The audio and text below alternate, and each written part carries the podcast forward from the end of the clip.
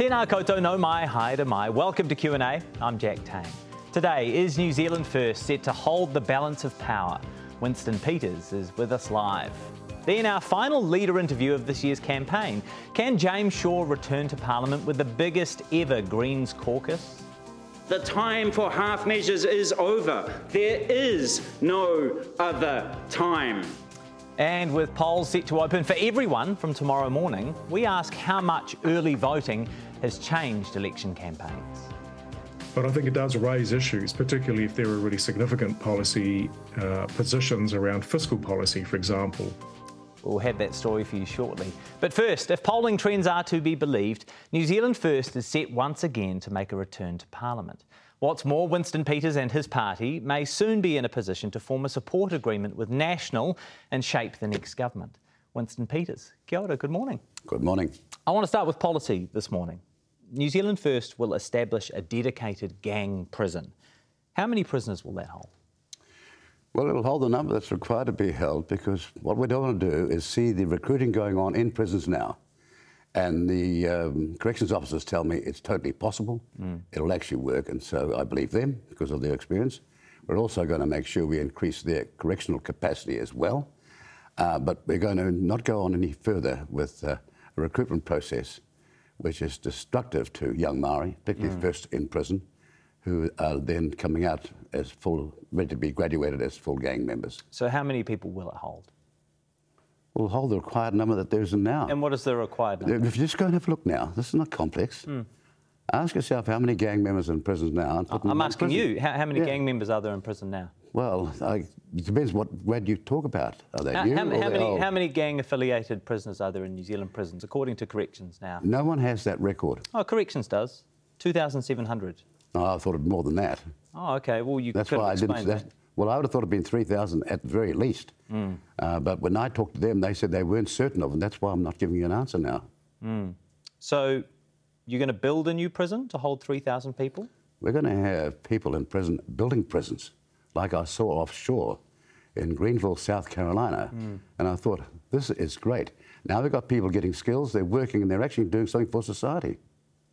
You're going to build a prison that will hold 3,000 people? No, no. We're going to get people building units type of security prefab units that I saw internationally. Mm. And it's a wonderful idea, and you've got people coming out now with some skills to take a job when mm. they get out. So prison's let's, about let's, let's prison's, about that. Prison's so, about punishment and rehabilitation. So, so, you think you think we need to hold three thousand prisoners? Uh, so that would be three Mount Eden prisons, three Remutaka prisons. How, how much will it cost? to implement this policy? Well, much less than it's costing now. H- how much will it cost? Oh, look, I'm not going to sit here and have a fiscal argument with you when you don't know what you're talking about.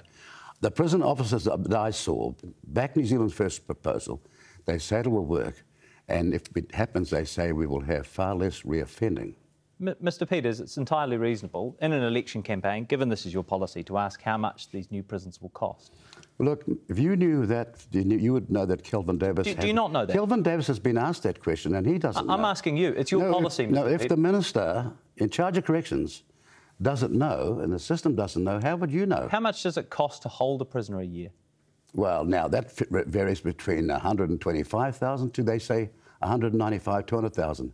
Right. Now that cost that variable is concern, of concern to me because mm. it's far too big a range. So, how much does it cost to hold a prison, uh, to, to, build a prison that would hold 3,000 people? Uh, the fact of the matter is that there is prisons. There are prisons now can do that as we speak. We've just got to make sure we assign them to there. Mm. Oh, so, so you're not actually going to develop a new prison you're going to you're going to reassign well, some of our current work prisons. Work it out, Jack. It doesn't sound like there's a lot of work detail it, work it out, this policy. Jack. There are 2,000 spare beds now in our prisons. Mm. So we've got more than two thirds of the way there already, just as we speak. So now, if you take out from one prison uh, that capacity, you're going to get there. But mm. when Mr. Uh, Davis was asked this question, mm. the minister in charge of corrections, not you, he didn't know. Mr. Peters, this is your policy. I asked you how many prisoners in New Zealand had gang affiliations. You didn't know. I asked you how much it would cost. You didn't. No, know. I said to you that it was, it was 3,000. You said it's 2,700. I don't believe that. Actually, uh, the, the, record will show that you said that that information doesn't exist, and I checked with. Well, no, no, it does exist. Because I've got another question no, one, regarding no, another policy. Stop right here. Stop right here. I'm not going to be talked over here. I've been going to prisons as a young lawyer from a long time, watching mm. and seeing prisoners and seeing Bremerhaven all around this country and doing it internationally. The prison officers, when I spoke to them, they said they don't know exactly, but mm. they thought it was that figure. And that's why I wasn't going to go and use it. It's surprising, given your experience in prisons, that you wouldn't have developed some sort of fiscal detail around a policy of this significance. Well, I have actually. Okay, well, how much will it cost? the fact is, there won't be greater cost. How, how, much will it cost? Can I just no, say... No, no, no, no, no, you can't. No, we you won't can tell us a... how much it will cost. This is your policy. You've complained uh, in this campaign Look, already. I'm not here having... having You've complained in this campaign me, already that people haven't mind, asked you, you about we, detail We won't have amateur hour based on what you don't know. By all means, you, Mr excuse Peters, me, inform I'm answering you. Well, if you'll just keep quiet for a second, take a Valium, and realise we're only two weeks away from the election, if the corrections officers didn't know with certainty, if the Minister of Corrections didn't know mm. at all, then how can you be so certain of that? And that's my point. All, there's, so much okay. going, there's so much going on in this election campaign where the numbers are being thrown around and they're not true. Perhaps then you can give us some more certainty with this policy. New Zealand First will fund residential care for the aged. How many people will you fund? Well, the reality is that you've got these concerns. First of all, you've got 63,000 mm. caregivers in uh, uh, residential age. Mm. Some have been working for 25 years on the minimum wage. Mm. All these figures have to be go, you have to go through residential care by residential care. The certainty of that is not known. So the, but, the question, I, I the, no, the question I asked no, was, I, was I, how many people will you fund? You, the, your, your, policy, New Zealand First will fund residential care for the aged. How many people will you fund? I've just given you the figure of care workers alone, and I can't. I'm not asking about care workers. I'm asking about the aged people who will receive the care. Well, How many people will receive the well, care? Well, if you had any understanding of the situation, it's the people that care for them that are going to be the cost, aren't they? Mm. That's the figure. And I've looked at. But the, the uh, cost is entirely dependent on how many people they're caring for. So my question is, how many people do you anticipate caring for under this policy, your policy? There's a range of aged care. Do you not know that? Mr. Peters, it's no, a straight question. It's you not know there's a range. Of, no, you're not going to sit here like an amateur hour, not knowing the facts. As a former treasurer, I do understand the subject. Very good. There's You'll a range of share with us some Can of your I finish off? How, no, you can tell us how much this policy will cost. Could I just finish off? You can tell us how much the policy. Can I finish cost. off my answer? If you, if you please, tell us how much the policy will cost. Can it's I a straight question. Can I just tell? Can I just tell TV uh, TV One, you're a taxpayer-owned operation. The taxpayers are entitled to have a proper interview here, not you thinking you're going to do what you did last time. Mr. Peters, now, can I just say it's this? a straight question. I'm going to ask you a straight question if you'll shut up for five seconds. Would you do that? Tell me you're going to do that before I answer. Mr. Peters, it is a straight question. Are you going to keep quiet while I answer, answer, the question? Okay, according to Eldon, no. The average cost we're not per moving person on. We're not is $1,400 we're not, we're a not. We're not moving on. So, so there are currently 865,000 New Zealanders over the age of 65. So if just 10% of the over 65 population receive residential care as per your one sentence policy, New Zealand First will fund residential care for the aged, the cost to New Zealand taxpayers would be $6.2 billion a year. It's extraordinary. You didn't even wait for the answer. The answer is there's a range of residential care. Go and have a look out there. There are some that are hard up against it mm. and are collapsing as we speak. You've got all sorts of care systems, uh, uh, systems which they cannot get staffed. They're all in a crisis, and we have said that we're going to look at that and find the gaps in the system and attempt to fix that up. Now, that cannot be answered in the way that you just answered it. There is no fiscal detail in that policy, is there, Mr. Peters? Well, our budget, uh, sorry, our manifesto comes out later today. Why don't you wait? We've made sure that we're going to have it out. Given the huge preview gaps and holes there are, mm. we made sure that we're going to make sure ours stacks up. But of course, you couldn't wait. You didn't ask me to. Will, will that include you didn't ask me to, plan? You didn't ask me whether we had a manifesto. Mr. Peters, I asked you how many prisoners you would hold in your new prisons. You couldn't answer. I asked you how much it would cost. You couldn't answer. I asked you how many people you would care for in your residential care policy. You couldn't answer. I asked you how much it would cost. No, you couldn't Jack, answer. I'm I want to talk about Jack, co-governance. I'm sorry, Jack. I'm, t- I'm going to talk about Jack, co-governance. You're not going to get past a centerpiece. Me. You're not going to get campaign. past me with bull dust. I could answer, but you had the answer that wasn't correct. A centrepiece of your campaign is your opposition to co-governance. When you were Deputy Prime Minister, why did your government commission the He Puapua report? It was a requirement that of uh, signing up to the UN Declaration, which I stopped in 2007, which John Key and Peter Sharples signed up in 2010, that we had to report back to the UN about what we were doing.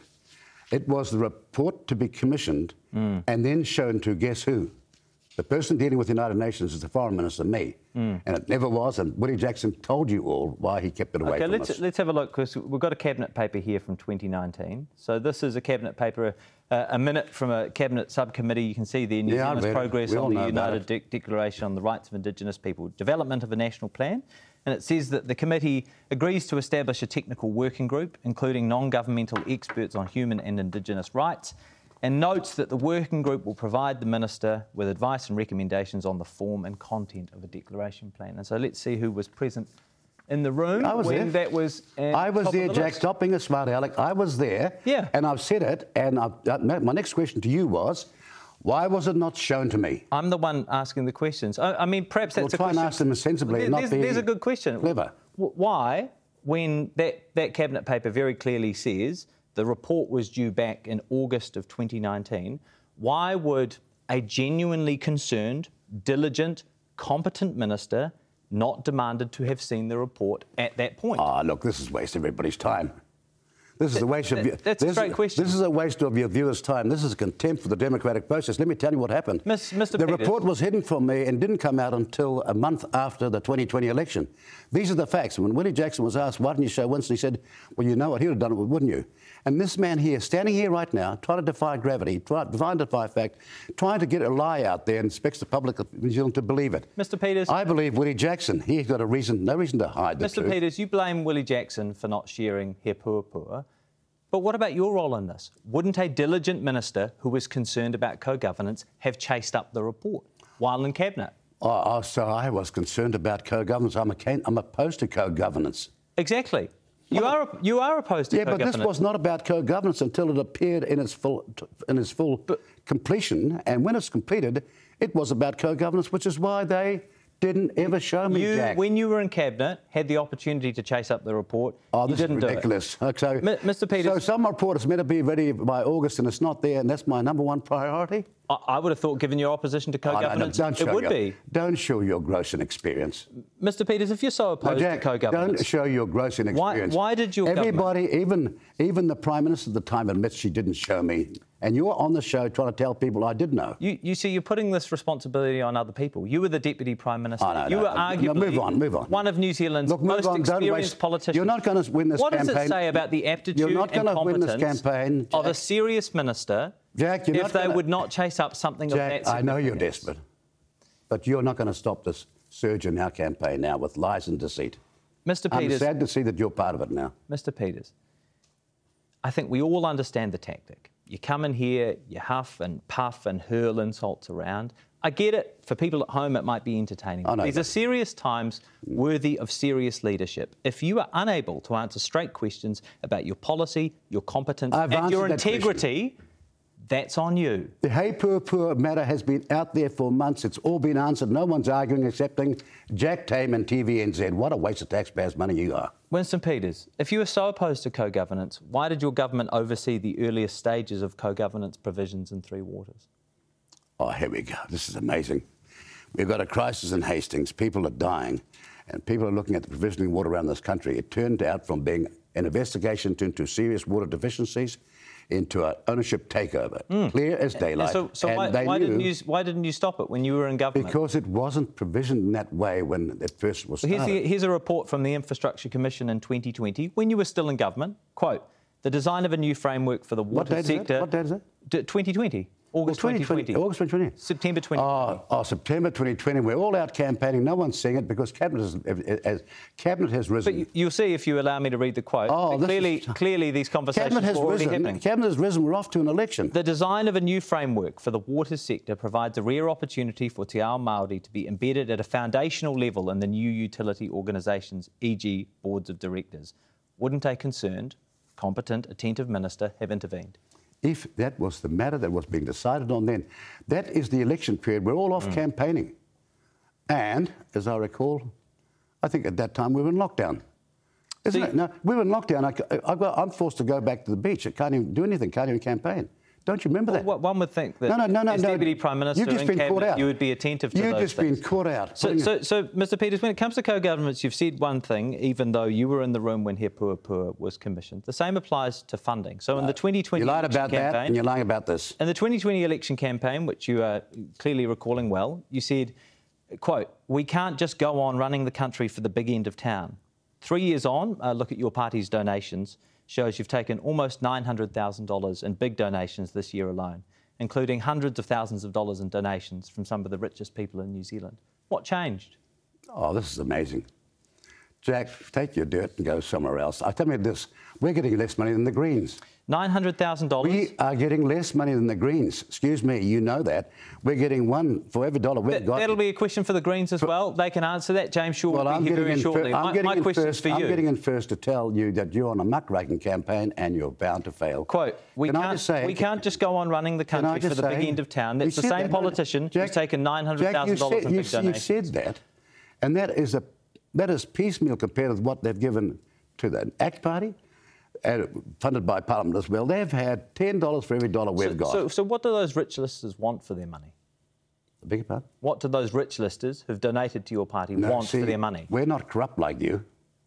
You're on this program trying to get rid of New Zealand first because your masters told you to. I'm asking I got news for you. Jack, and your masters. The people out there will decide this election, and the news for your masters is all bad. How much money has New Zealand First received this year from people who have or have previously had interests in the racing industry? We wouldn't have picked up uh, one ninth of that amount of money you say. So I've just gone through your donations. September 12th. Uh, these, What are, these, are, these are people who, who are either connected What to the dirt racing industry or th- these are people who own horses uh, or in at And least one case breed horses. So let's go through those. So September 12th, you received two donations of $50,000. Uh, the 11th of August, $100,000. 10th of July, $50,000. From the racing industry. The 14th of April, From the racing $50,000. industry. Those are donations from people. No, you started out with the racing industry, and now, Yeah. you're, out, now, now, now you're out lying saying we've received 300,000 from the racing industry. That's not false. Th- th- those are people who have or have previously had interest in the no, racing industry. no, no. Sorry, you got caught out there. Big time. H- how so? I told you one ninth has come in from them, which is a very small amount, I might add. I- but you're out there saying all this money's come from the racing industry, racing industry, and again you've been caught out. if, if you make it into what a waste of my time this to be here. do, do you intend to promote tax breaks or government funding that could financially benefit people connected to the racing industry? No, I- I've never done that. When you were last in government, you used the Provincial Growth Fund to fund three synthetic racetracks at a cost to taxpayers of more than $10 million. And here's a quote uh, from government officials at the time, quote, the proposed Riccarton Park synthetic racetrack is located in Christchurch City, which is ineligible for PGF funding. You and Cabinet still signed it off. You gave a tax break to the racing industry worth almost $5 million. So, will you oppose any new funding or tax breaks for the racing industry? This in is your next term in astonishing. Jack, Jack, you're being exposed for the dirt merchant you are. It's so sad. It's a simple question. You know, last time, last time I was here before the last election, you made a series of allegations, which in two dramatic court cases we destroyed. But you're not apologising me today. Will you You're oppose- back on the same dirt message. Will you oppose I want any- to, I want to apologise to New Zealanders watching this because this is not the way politics should be run. It should be about a, people having a chance. The way that politics should be run in a democracy, Mr. Peters, is that those who are in powerful positions or wish to be in powerful positions should answer straight And I'm going to questions. start with you. Being after, put to them, being going put to start them with on, TVNZ after this campaign. being put to them on how behalf of New Zealand How much have they wasted on the merger?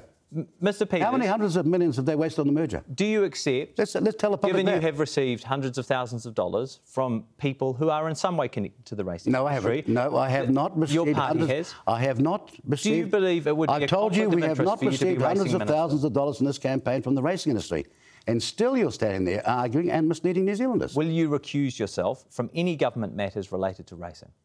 Oh, listen, I think uh, it's better uh, that I just tell you that there's things like this. This is a manifesto for Auckland. This is a city in absolute crisis. I'd like to talk about Sorry, that and I'm how, sorry, and Mr. how I'm backing that, but not Mr. you. Mr. Peters, no, I've asked you. You've I've decided it's going to be all about Jack Tame Will- and your lousy program called Q&A. Mr. Peters and I'm disappointed because New Zealanders deserve far better than that in this campaign. And I tell you what, in the next two weeks they're going to get it. They're going to get some accountability from these people who think that they are in control. I'm glad that you are so concerned with accountability. Will you recuse yourself from any government matters concerning racing? You know, recuse is a legal phrase. You know what it means? Yeah. You- Please. Yes. You know, you don't know what it means, do you? Recuse is when you've got an interest personal, and I haven't got one. Okay. I don't know. I don't own a racehorse. I believe in an industry that should be 3.5 billion and it's hmm. only 1.6 billion. It employs 32,000 people. And you don't believe that part your past connections, It's part of Real the donations you and he's not concerned about that. He's not concerned about the provincial growth fund. To He a just thinks conflict he knows everything about it. Sad. Okay. It's, it's a waste of time. Mr. Peters, one of your centrepiece policies, number three on your election pledges on your website, is an end to vaccine mandates. So, what government vaccine mandates are still in place? vaccine mandates came in in October of 2021, and people were mandated out of their jobs. Hospital nurses, doctors, and school teachers, they're out there in their thousands. And those are the ones that uh, were in place all this time. And my point is this those people took enormous punishment for their standing up and saying, I don't agree. And they lost their jobs, they lost mm. their, their income. They've got husbands, they've got wives, they've got children. No one cared about that. And I want a full scale inquiry mm. to see that people got treated properly. So, what government mandates are still in place? Well, Mr. Hipkins the other day said that there were no mandates in the first place, didn't he? That was a lie. He said there was no mandates in the first place. And at the He moment. didn't, and he didn't and at say the there moment- were no mandates. He said and that at the no moment- one was forced against. He, he said that no one was forced to have a jab, which is true. There were mandates in place. There, there were mandates Well, in he place. lied, my didn't my he? question for He you lied, didn't he? are what government vaccine mandates are still in place? Well, at the moment, there's only this exclusion. There are some medical facilities where if you're Hmm. not uh, vaccinated, if you're not vaccinated, you can't get a job there. I, want to have Now, a look. that sounds like a mandate to me, doesn't it? Yeah, I, I want to consider your. Or you're going to say they weren't in place at all? No, uh, your position today is that you oppose vaccine mandates, but in 2021, let's have a look at this. You said on your social media platforms, no look, jab I've owned up to that. No, means sorry. no dole and no I didn't parole. put that post up, and the people that put the post up, I said at the time, later on, I'm apologising for that, uh, and thereafter I made sure I did every, I watched every post every day. So, so you expect us to believe that somehow someone close enough to you to be trusted with your social media somehow completely misunderstood your position when it comes to vaccine mandates. Understood it so much that even though you opposed vaccine mandates, they put a post up saying I no jab means no. you know, no I've, owned, I've owned up to it. I said it was a mistake. I said I'm sorry, and I've made sure that it never happened again. Who was it? I- Who put up the post? Well, I'm not going to tell you who that person is. See, why should why should we believe that? I've laid out multiple examples where you Because have I've- said one thing, Because Jack, long done time another. Jack, months ago, months ago, I've said that. A long time before you just Hmm. decided you're going to become a Philadelphia lawyer and show how amateur you are. Wh- Why shouldn't I believe that instead I had, an interview, You actually- I had an interview like this yesterday. Unbelievable arrogance of these journalists who don't know what day it is, think they're going to come here and take me to the cleaners. just it You- just seems I've got a news for you, Jack, and it's just all bad. Very. Have you had that post taken down? Well, I, I said at the time. Have you had the that I- post taken down, Mr. I, I said later on, that post is not my view, and I'll make sure it doesn't happen again, that I don't uh, Mm. keep a daily surveillance at 9.30 every day. I've made sure of that since then. I want to finish by asking about What a race. waste of time you are on this interview. Your- The your people want to know- candidate- the people want to know what the selection your about, candidate- policies, but you've just turned into a vindictive attack. Mr. Peters, your candidate Rob Ballantyne said this about Maori. I knew we'd go there. He didn't say it about Maori. Stop lying. He said it about the disease, the virus of co-governance. I'm going to I'm going to quote Rob repeat- Ballantyne. You're not going to repeat Hipkins' lie to uh, to me as he did the other day. I'm gonna- and- I'm gonna and quote Rob I'm not gonna Ballantyne be here, sucked, Mr. being sucked in by it. Uh, I want to. Um, so he, he said this about Maori. Quote: "Cry if you want to. We don't care. You pushed he it didn't say far. that about Maori for the umpteenth time. we, Stop lying. we are the party with the cultural mandate and the courage to cut out your disease and bury you permanently. Does his view represent that? No, stop Zealand? lying, Jack. He didn't say that about Maori. He said about the disease and the, vi- and, and, of- and the virus of co-governance, and I've made that speech Hmm. in hall after hall, packed to the wall by a stack of Maori or- in the audience as well, That- all agreeing with that, me. That might make sense, but for one word. and we're not going to have amateur hour with you telling me what Maori think. That might make All sense, right? Mr. Peters, that, that explanation, but for one word. The word is you. I will quote him directly. I've been back and watched the tape. He said, We will bury you permanently. Not bury it, not bury co governance, not bury the concept, bury you. He was also asked about his con- uh, comments by staff, and Mr. Ballantyne himself added context. He said this. I was not talking about mainstream Māori. I was talking about the disingenuous Māori elite. It's the likes of Willie Jackson. Rob Ballantyne, when given an opportunity to add context to that statement, agreed that it was about people, not about a concept. That quote no. was about human beings. I have spoken to Mr. Ballantyne. He has been going off my speeches, and I've always connected the uh, cancer of the co-governance, which is destructing our democracy, where one vote is no longer the same, mm. connected to democracy itself, and I've then connected to the people who are out there, these elite, self-appointed, like the Party Maori, which is probably going to go down this campaign and won't be in Parliament. Mm. Here's the Party Maori making all these demands, right? They say that Maori is 17% of the population, yet they're only polling about one and a half, which means that a mass majority of Maori do not want them. I'm going to read that and quote you once out more. there, Mr. Peters, you're this out is there, the quote of your candidate. A we are the party fellow, with the cultural a woke fellow mandate traveller telling me, a Maori, and the carrot, and the a, courage. Maori with a, proud, uh, with a proud background, what I should be thinking. This is extraordinary. To, to cut out your How arrogant can you be? And bury you. How arrogant can you be? It's like yesterday's interview does, as well. Does, I got a white person telling him, I've been here for thousands of years, started the Ngāti Land Retention Committee in one Mr. of the biggest Mr. land Peters, cases ever. D- does your candidate what Maori know, should think? Does, does Rob Ballantyne know that it was your decision to put Labor in power that made the Maori elite he wants to bury Willie Jackson, the Minister of Maori Development? Is he aware that it was your decision? Oh, this is unbelievable. This is unbelievable. My colleagues, for a start, all agreed, having had a talk with Bill English at the very opening of the negotiations, mm. that we were in trouble going with National because mm. there was going to be a spill on. They were out to roll Bill English, and we'd seen it all before. Everybody in my caucus at the time unanimously thought, well, if we're in trouble, we've got to do this. And here you are now blaming me for Willie Jackson being the Minister of Maori Affairs. Well, you chose Labor. But he never had he never had that in his manifesto. Right. That, that, excuse me. And that was never part of our coalition agreement at all. It's what was happening covertly, hidden away from me. And Willie Jackson, bless his cotton socks, has said that. But no, Jack Tame and TVNZ, now not believe Willie, who's got no reason to lie, you prefer to go ahead with the lie. And Mr. Peters, I, I, have one last question for you. People are going to say to me, Winston, why did you bother it's... come here today? And I'm going to say, well, I stopped. Mr. Peters, I think democracy, gonna... democracy is about hearing both sides of the story, not hearing arrogant, jumped up, overpaid people think they know more about this country. Mr. Peters, you you have thank railed you, Jack, against co-governance. Thank you, Jack. You just made a hopeless case here. And you've, good you've, case you've railed for against us to, co-governance. For us to make sure we get the broadcasting portfolio after this election. Is that a threat, Mr. Peters? That's not a threat. It's a promise that you're going to be, have an operation that's much more improved than what it is now. It's just an idea. Thank you for your time. Good luck in the campaign. New yeah, well, I believe that, Jack, like I believe half the other bulldust you just said. New Zealand First Leader Winston Peters. After the break, it's not that long since the Greens were fighting for their party's parliamentary survival, but 2023 is different. James Shaw is with us live next.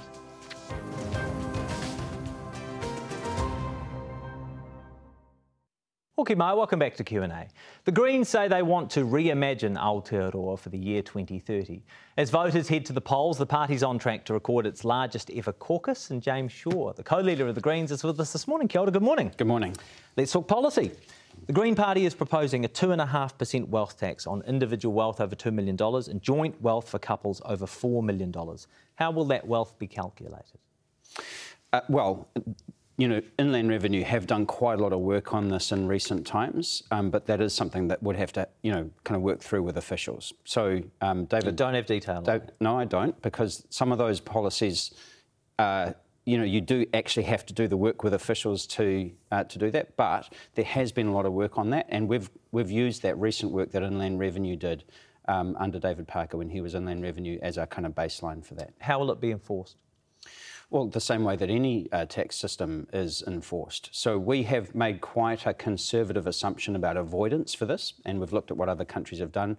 Um, and, and even with uh, quite a high level mm. of avoidance, if you assume a high level of avoidance, we've still got enough revenue to cover the costs uh, of the policy. So, how much more compliance resource will be required to enforce this?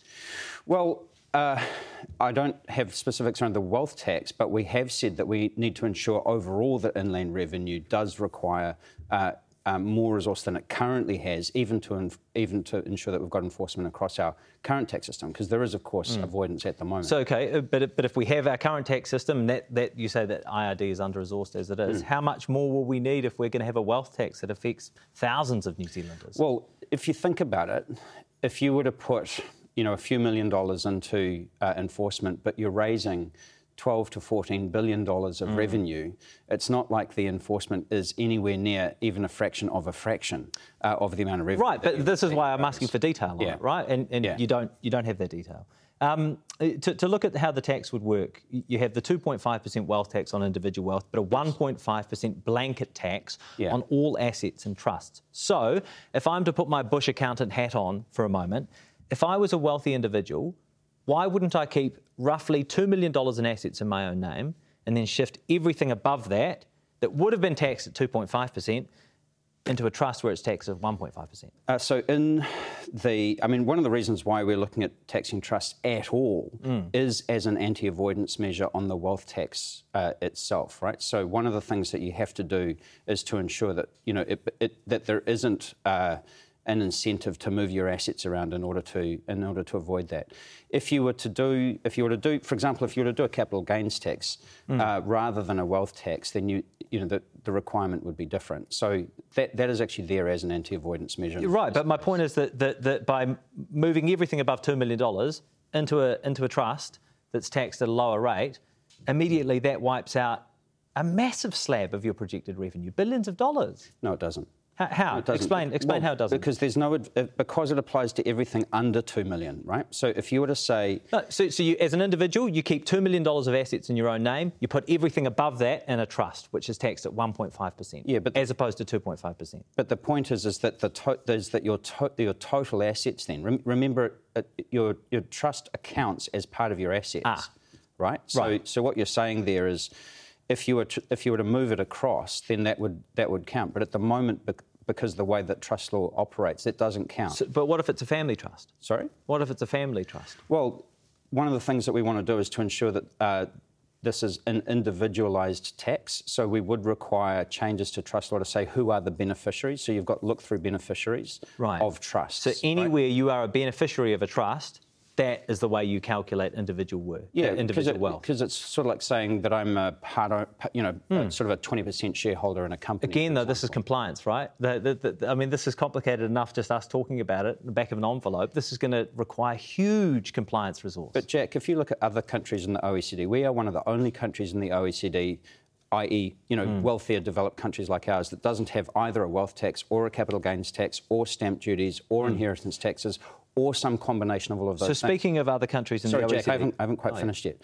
My point is, this is a solved problem in just about every other developed country, and there's no reason why we, with the resource that we have, wouldn't be able to solve the problem that every other country has already so solved. So you want to lift the corporate tax rate to 33%. How does that compare to other countries in the OECD? Uh, it's uh, it's about average. Um, so we know, for example, well, it's, it's not. It, it's what the Australian tax rate is at the moment on corporates. Uh, Australia's thirty. Thirty-three percent was the Australian was sorry, thirty-three percent was the tax rate in New Zealand before John Key came mm. uh, in and, and dropped it back. In Australia, it's thirty. But sorry, I don't have a response to that because my, my understanding was that, I mean, I know that they are going through some tax changes at the moment, but right. their corporate tax rate was 33%. So, so, so uh, I think 33% mm. would, regardless, make us the second highest corporate tax rate in the OECD. So only Colombia would have a higher tax rate. Jack, it was 33% was the tax rate in this country up until a few mm. years ago, right? And since that time, since the tax rate was lowered, what has happened is you have seen uh, you know, significant increase in corporate mm. taxes that hasn't necessarily flowed through into the kind of benefits we want to see in our economy in terms of the number of people who have been lifted out of poverty, in terms of things like being able to provide dental care for people, in terms of ensuring that we've got enough houses for people to live in. You've got to look at, you know, what, what are we doing as a country that means that we're not able to provide the same kind of social services and public services that other countries in our kind of weight class are able to provide. Mm-hmm. If you go back to Australia, they have a, a capital gains tax mm-hmm. they have stamp duties, uh, and, and so on as well. They actually have a larger share uh, of, of you know, tax coming in, and that is one of the reasons why they are able to afford some of the things that we are not able what, to afford. What advice have you had about the likelihood of capital flight of, of, wealthy people or business operators, entrepreneurs taking their money to other countries? Yeah, so we factored in 25% avoidance into our wealth tax calculation. Treasury, when they did this work for Grant Robertson over the summer, factored in about 15% from memory. So we've actually factored in a much more conservative avoidance. Sorry, to be rate. clear, I'm talking about capital flight. I'm talking about people who say, you know what, actually, if we've got uh, a wealth tax in New Zealand, we've got a 33% corporate tax rate, we're going to go elsewhere. We're Well, going to take our money elsewhere. That is avoidance, right? That, that is avoidance. No, but they go, I mean, they, they permanently move elsewhere. They go and they go and invest in other countries where they have lower tax rates. Yeah, that's what avoidance. advice have you had about that? That, well, that, that is avoidance. So Treasury factored in about a 15% rate for that. Uh, we factored in 25%. So we've actually had quite a conservative uh, rate to say, well, we're assuming quite a high level there. And my, but my point is this, that even if you assume a very high rate of avoidance, we would still bring enough uh, revenue in to ensure that everyone is able to uh, you know, make ends meet uh, in life, to ensure that we're able to build enough houses to clear the waiting list, uh, and to be able to fight climate change. And, and all of those things are things that other comparison countries are able to do because they have a fairer tax system.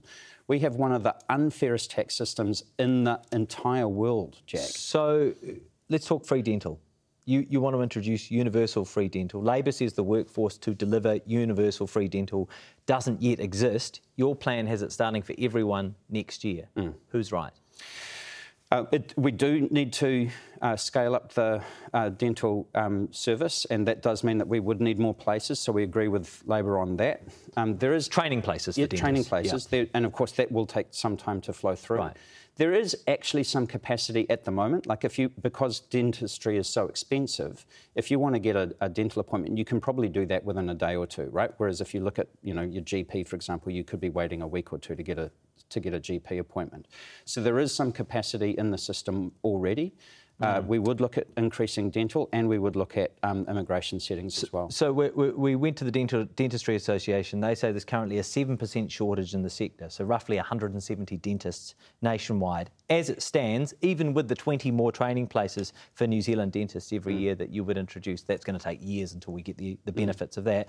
Do you accept it would be impossible to provide universal free dental for everyone at the end of next year? Well, what we're saying is that there is some capacity at the moment. Yeah. Uh, we are looking at not all dental services, right? So you are looking at basic dental services and ensuring that everyone gets at least an annual checkup and at least an annual clean, and that basic services like you know fillings. And so and on. everyone can get basic services by the end of next year, despite a 7% shortage in the sector. Yes, but re- remember, there is some capacity. I mean, they- they're right about the fact that, Mm. that we are short at current capacity levels if you're assuming the same, same level of provision. But like we're saying, we think that, you know, whilst Mm. there will be a, you know, a short-term squeeze on existing provision, if you make those extra places available, if you look at your immigration settings, then we will be able to meet that demand. You would establish a New Zealand dental service. Does that mean that you would nationalise current practices? In the short term, the aim is to do uh, t- kind of two things par- in parallel to each other. So we would enter into contracts um, which are not dissimilar to what we already do for young people, where, where we would essentially be um, using the existing uh, largely private uh, dental system. But we would essentially, under the uh, Health New Zealand, under the existing public health service, we would establish a public um, dental service and then ramp that up over time. I want to ask You, you have to remember, Jack, it is, it is kind of strange that dental is treated entirely different from every other part of your body in terms of the provision of um, public health services, but it also has an impact on the rest of your body. So, you know, it's related to heart disease and so on, uh, and, and so that does have downstream costs in the rest of the public health GPs have copays though. So why GPs have copays, right? So why, why should we treat dental differently? Well, it's because it's not just the same as any other. Like it can require surgery. You just drew the so- comparison though, well, right? I, Yeah. well, I did, but in terms of the, in terms of uh, service provision, what we would say is that we actually want to ensure Mm. that uh, your you know dental health is treated the same as, as Right. the rest of your health. Let's talk rest of your emissions. So New Zealand's emissions have dropped. Our gross emissions have dropped three Yes. years in a row. Um, our coal imports are down. The government and you have been taking credit in part for those numbers. Yeah. But to what extent can our drop in emissions uh, simply be attributed to heavier rainfall and higher hydro lakes? Uh, when it comes to, I mean, there's this thing that people keep saying, oh, you know, we've got the kind of, we're using more Indonesian coal than we've ever used before. It's actually the lowest it's been in 20, in 23 years. That is in part because it has Hmm. been been, raining. summer and, and we do have high hydro lakes uh, at the moment. How much But, in part? but Uh, well, it's significant. So, so the, the fact so it's that, not really so government policy; it's just the heavy rain that's Well, helped it- to lower emissions. No, but what I'm saying is that is that there has been beyond that there have definitely been decreases when it comes to uh, transport emissions um, and well yes and in electricity generation we are bringing on more renewables now than we've ever had before. You know I, I cut the ribbon on a you know our first um, uh, solar farm. Large scale solar farm on Right. an actual farm recently, and so on. So you can see that things are starting to change. But, Jack, I have always been the first person to say we're not moving at the s- speed or the scale that we need to. Will we be burning more coal again for El Nino? Because over the last couple of years, of course, we've been in a La Nina climate cycle, which means generally heavier rain, slightly cooler temperatures.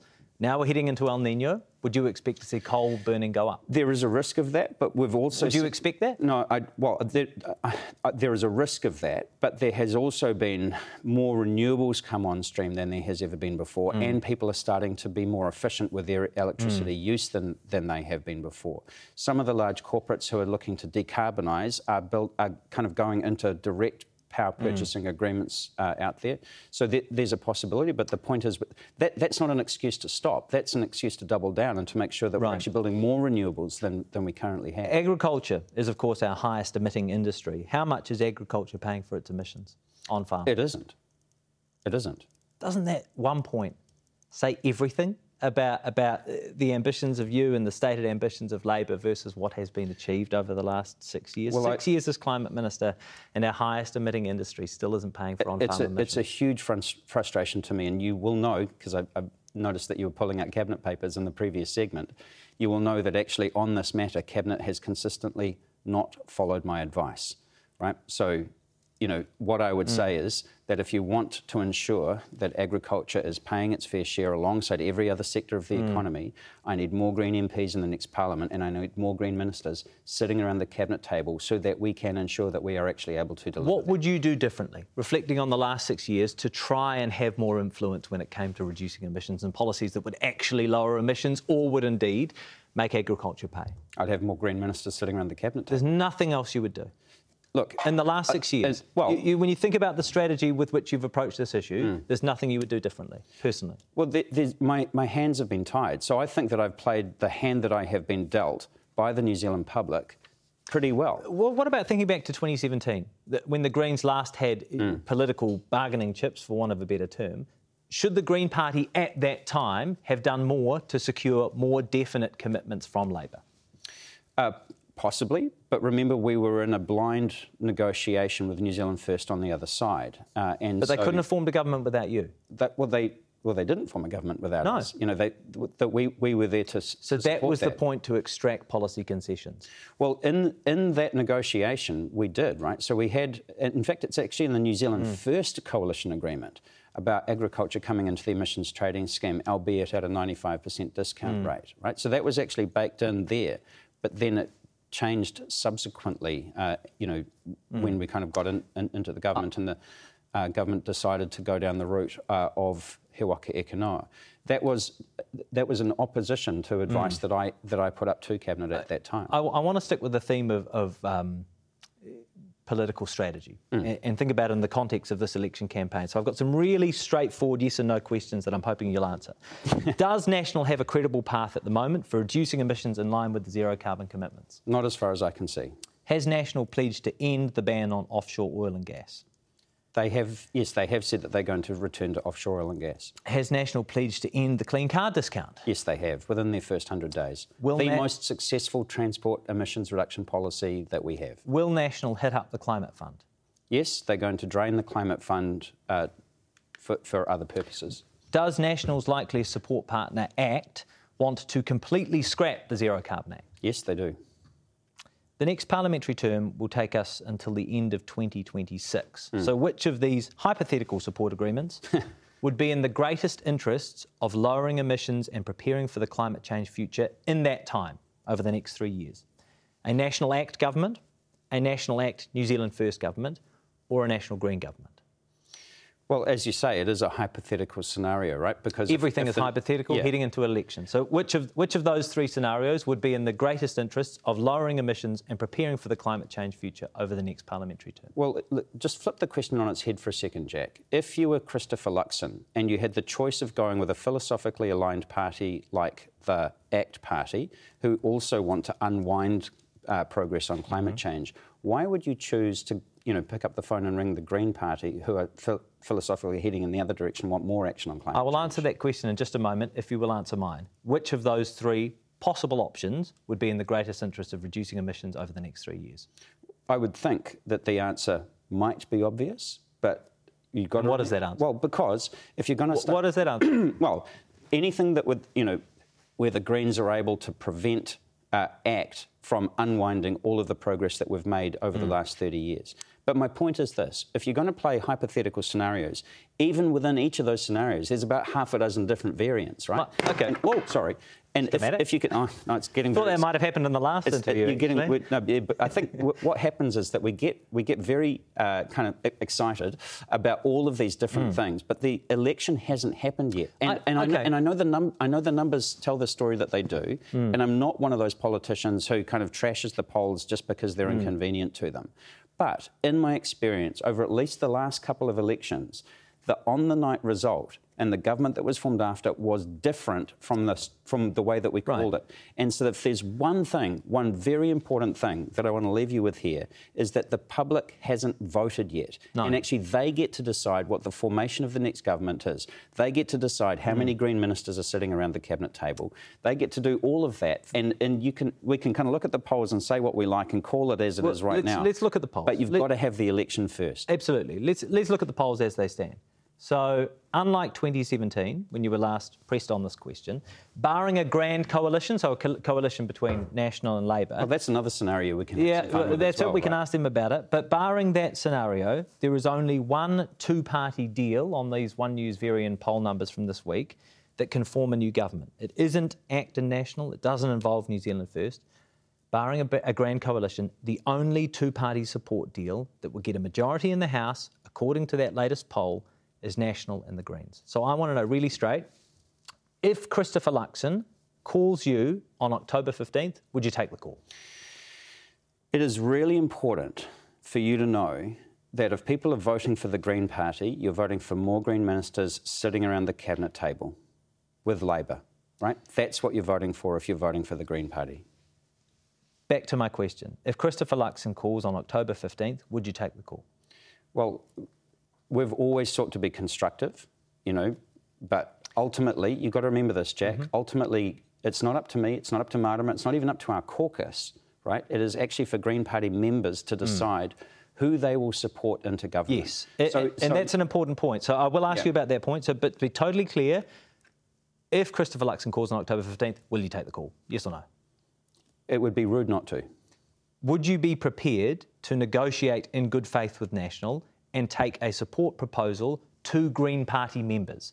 As the co-leader, would you be, be prepared to do that? Well, it, I mean, the problem that I've got here, Jack, is that we're kind of chucking around, you know, versions of you know scenarios, all of which are uh, all mm. of hmm. which are hypothetical. I do believe that our members should always have the last choice, mm. right? mm-hmm. And that, excuse me, and that I don't have the right to prevent them from making that choice. No, but you are the co-leader, and, and, so this is this is where your role comes in. And I want to know if you would be prepared, on behalf of Green Party members, to negotiate in good faith with National and to take a support proposal to Green Party members to vote on. You, if you would be prepared to yeah, do that role. Yeah. Okay. So this is not going to be a satisfactory answer for you, Jack, because even that isn't up to me right? We have a support team in behind our negotiators. We've got four or five negotiators in the room. Then we have about another dozen people who are drawn from our membership at large. They are the ones who decide whether or not to take a proposal to our broader membership. Right, but you would support those people negotiating with National? Look, I always think that our membership should have the right to make that choice, mm. right? And, you know, and that will really be mm. up to them. So it's funny, I, I, was reflecting on the history of MMP mm. because, because, in a sense, isn't this what MMP is supposed to be about? I would if you think so. about the history of MMP, right? It's, we've basically just had, for want of a better term, factions of the right and factions of the left alternating over the last, you know, 27 years or however, however long it is.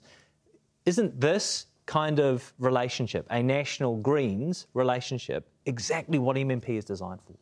Well, MMP is designed to ensure multi party democracy and to ensure that each government represents a majority of the population, however, mm. that, however that gets configured. Like I say, we are campaigning to win this election alongside Labor and to ensure that this time we are sitting around the table with more Green ministers mm. who are able to have more of a say. If I was in a position to choose, why would I choose to go with National rather than with the Labor Party? Albeit I have had some frustration. You're not going to have the. I mean, the. I mean, ultimately, the answer to that is because Labor's not going to have that option. You're going to have one one potential option, and that is to support national and potentially lower emissions or not. It's a binary choice. These are well. Again, you, you know, you, that, that, you, that is the potential these, binary, right? But they're all yeah. theoretical scenarios. And, and Jack, I, you know, you can spend a lot mm. of time and a lot of energy prognosticating about, you know, what might mm. happen, what could happen, and so on and so forth. Right now, we're campaigning to win. Yeah. We'll see what happens on election day once people have actually mm. voted. And like I say, whatever the poll said in the previous couple of elections, something different ended up eventuating. Mm. So I'm, I'm honestly not putting a lot of energy into the myriad potential scenarios that might happen. I'm putting my energy onto winning this mm. election campaign alongside the Labor Party and then continuing on for a third term in government. Good luck for the next two weeks. Thanks Thank for your you. time. Greens co-leader James Shaw. If you want to contact the Q&A team, please call Dead or Mine. These are our main platforms. You can send us an email. You can find us on X or on Twitter.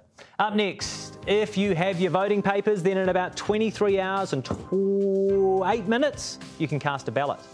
We look at how early voting has changed the dynamics of our election campaigns.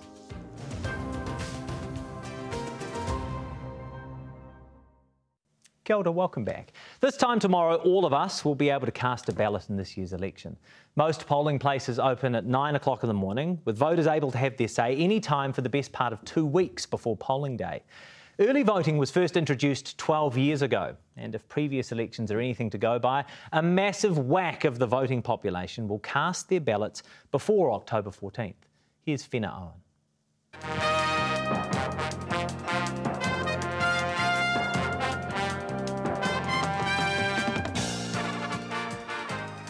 Good evening. Well, the polling booths have closed and the nation has decided.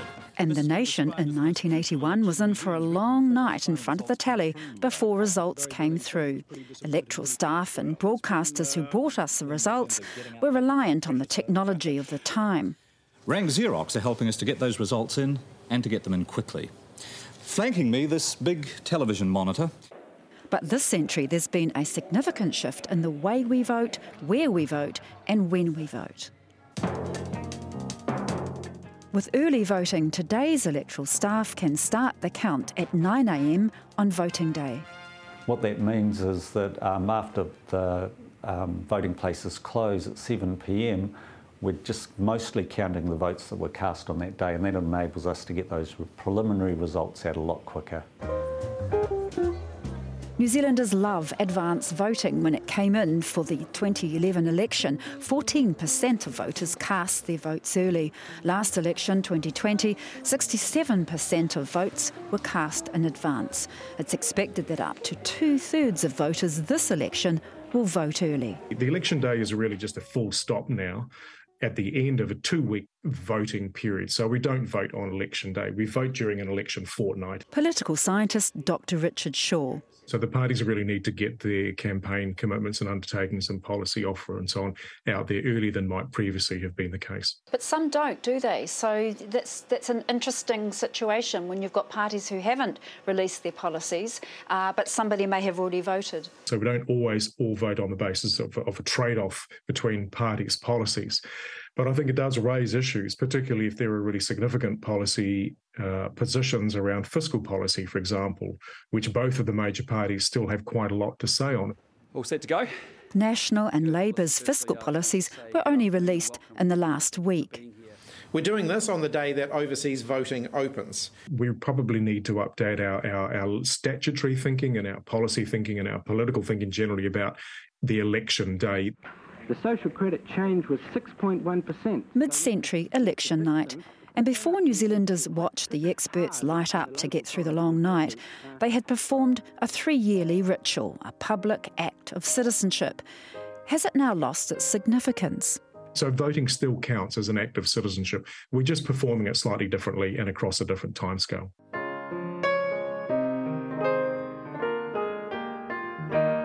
This weekend, many electoral staff and contractors are hard at work. We'll be making sure all the voting places are prepared, they've got all the rolls they need, all the ballot papers. We'll still be training staff. We need a lot of people to help us to deliver this, so the training will continue over the weekend and just making sure everything's ready for Monday. This election sees another big push to go to the voters. Along with the libraries and school and church halls, some voting places will be set up again in marae, kura, mosques, and this election, nine foodstuff supermarkets and 11 warehouse stores. And from tomorrow, there'll be voting stations in our international airports, both leaving the country and coming back. So when you're waiting for your flight, you can cast your vote. It's just another way we can bring voting to the people. Voter enrolment and turnout has jumped up over the past three elections.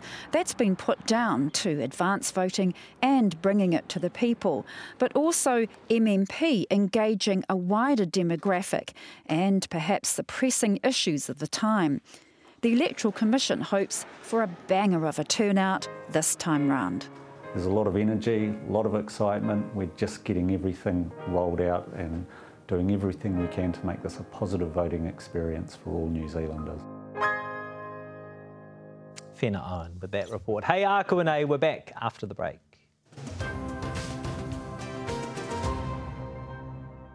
Ko motu, that is Q&A for this week from the Q&A team. Thanks for watching. Ngā mihi ki koutou i ngā karere. Thanks for your feedback. Hey, Te Wiki, we will see you next Sunday at 9am for our last show before polling day in the 2023 general election.